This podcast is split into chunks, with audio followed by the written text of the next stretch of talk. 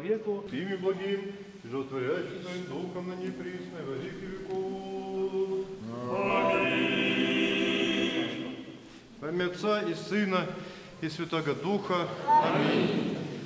Ну вот мы дожили до Нового года.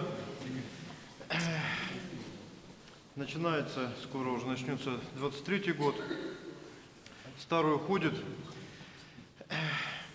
И у нас вот часто возникает вопрос, какой год-то на самом деле новый. Откуда мы ведем исчисление, летоисчисление, и какой Новый год правильный. Потому что мы знаем, у нас как минимум три Новых года. Один Новый год – это первое сентября. Церковное новолетие – это даже церковный праздник. Он, и в уставе церкви прописано, что нужно молебен служить, и что новое исчисление идет с этого момента. Другой Новый год – это который вот сейчас, сегодня. И есть еще старый Новый год.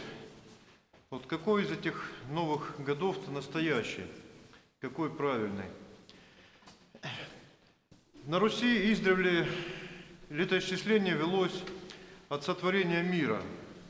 Сейчас мы от Рождества Христова ведем летоисчисление, а раньше от сотворения мира шло летоисчисление.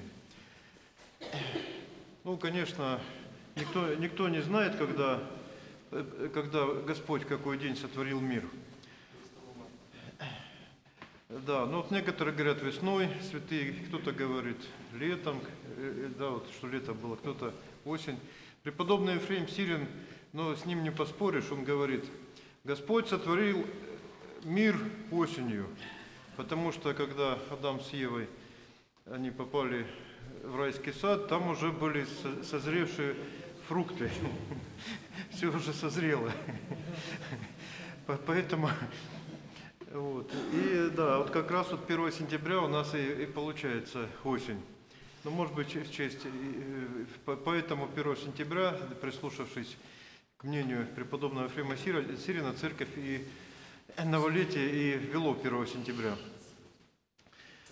Но это церковный праздник, конечно, это правильный праздник, настоящий и действительно церковный праздник. Но вот у нас еще два Новых года есть. И вот тот, который мы называем Старый Новый год, он был введен Петром Первым. Петр Первый ориентировался на Запад во многом.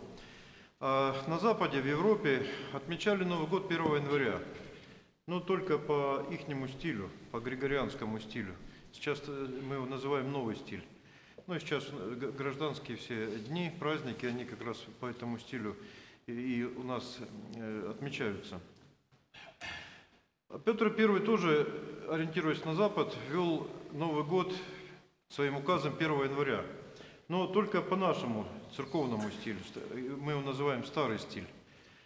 То есть все равно Новый год от европейского отстоял на две недели, тогда при Петре Первом. И Петр Первый, опять же своим указом, он определил, что Новый год нужно праздновать торжественно, что нужно стрелять из пушек.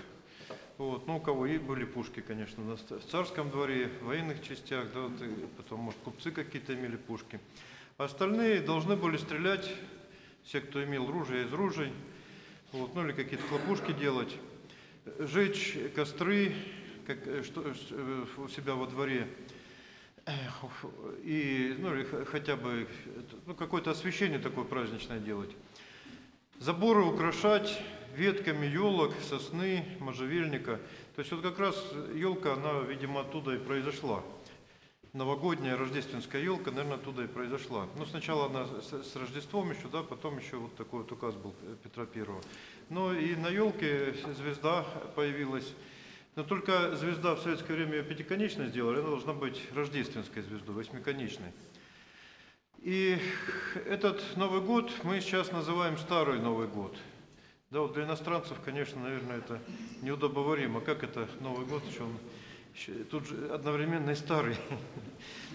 Вот, ну вот такое вот. Это праздник, который мы раньше отмечали. Но в советское время, советская власть, она перенесла Новый год, сделала его гражданским праздником, потому что, ну, хотя бы отчасти, вот Старый Новый год, он все-таки немножко церковный, потому что он с Рождеством связан, и он логически идет после Рождества, потому что летоисчисление, оно идет от Рождества Христова, да, вот Петр Первый новое летоисчисление, как бы, да, вот закрепил за календарем.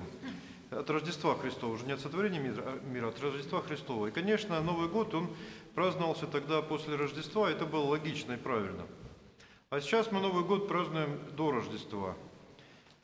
Христос еще не родился, а мы уже празднуем Новый год. То есть, ну, как-то так вот логика исчезла, потому что этот Новый год по другому календарю, вот, не, не церковному календарю, гражданскому. Это гражданский праздник.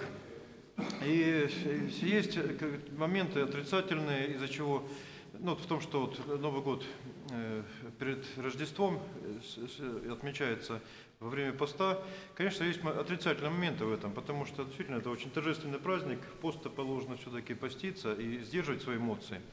А тут все очень радуются. Потом явства всевозможные, сладости, вот, которые в пост кушать нельзя. И получается, что для христиан в этом сложность есть, потому что часто в семье не, не все верующие, воцерковленные, и такой вот разнобой. Одни радуются, а другие печалятся, ну не печалятся, а как, находятся в покаянии, в сдержанных чувствах. Вот. Но, как говорится, нет худа без добра, потому что вместе с тем, что вот Новый год перенесли на время поста, но вместе с этим гражданские власти, они освободили от работы людей. То есть вот после Нового года и после Нового года несколько дней у нас выходных. И поэтому все верующие люди имеют очень такую вот возможность, хорошую возможность, такая, имеют подарок от Бога, что вот, вот эту последнюю неделю перед Рождеством больше проникнуться духом Рождества, поучаствовать в богослужениях, походить, сходить на службы, вот, более внимательно отнестись к своей жизни, переосмыслить свою, свою жизнь, чтобы Рождество встретить более достойно, более радостно и глубже пережить радость, радость это торжество рождения Христова. Поэтому, конечно, это тоже... что вот Новый год так вот пришелся, тоже не, не очень плохо. Но вот сегодня, сегодня конечно, будет испытание для, для многих, испытание пищей, испытание всевозможным весельем. Сможем ли мы вот сдержать пост, не нарушить его? Вот поэтому вот по, по благословению настоятеля сегодня служится ночная литургия. Чтобы мы Новый год начали не с нарушения поста, Не, не, с, не с песнями, с плясками и пьянством, и э, вкушением пищи неположенной, а чтобы начали с молитвы Богу. Э, принято, что, ну, принято даже многими поколениями, что Новый год, он дает надежды человеку.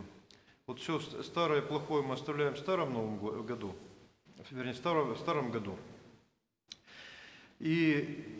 имеем желание Новый год начать по-новому жить, начать бороться со своими грехами, вот все, все свои неудачи, все свои грехи оставить в прошлом, а Новый год начать с нового листа и как можно меньше в нем сделать помарок в этом новом, на, на, на этом новом листе, чтобы жизнь она была более правильной, более чистой. Вот Россия, русский народ, он как бы такой вот народ-оптимист, потому что он всегда Новый год связывает с новыми надеждами, надеждами на более хорошую жизнь, на лучшую жизнь. И не, не только лучшую жизнь в отношении вот, быта, да, питания, но и новую жизнь в отношении чистоты своей души, более правильную жизнь. Но российский народ, он такой вот действительно оптимист, но немножко медлительный, поэтому, наверное, Господь и дал три попытки нам, три Новых года. Что если первый раз не, начал, не началась новая жизнь, ну тогда со, хотя бы со второй, вот сегодня вторая попытка у нас. Вот. Но если это уж не удалось, ну еще, еще дается возможность тем, кто не смог поправить свою жизнь, вот, еще будет возможность начать ее с нового листа на, на Старый Новый год. Вот. И поэтому вот мы, чтобы все-таки получить Божие благословение, мы вот сегодня ночью будем служить литургию. Ну, все желающие, кто желает и имеет возможность, приходите помолиться, чтобы Новый год начать с богослужения, с благословения, чтобы получить Божие благословение. Как говорят мыслители древние, что как начнешь Новый год, так весь этот Новый год и пройдет. Если начнешь с молитвы, то он будет более молитвенным. Если начнешь с веселья и пляски, то весь год пройдет в суете. Поэтому вот в одиннадцать сегодня вечер, ночи, сегодня перед литургией будет отслужен акафист мученику Ванифатию. А полдвенадцатого, без двадцати двенадцать часы и в двенадцать ночи начало литургии. Мученику Ванифатию акафист служится, ну, во-первых, его день памяти, первого числа.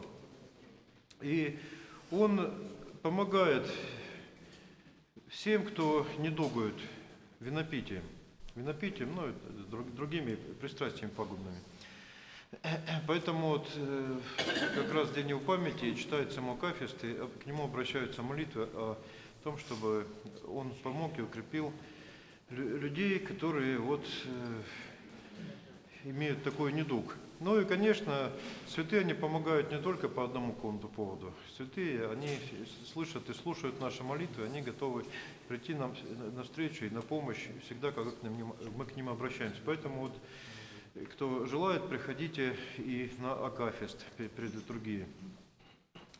Спаси всех Господь, да, и с наступающим Новым годом. Спасибо.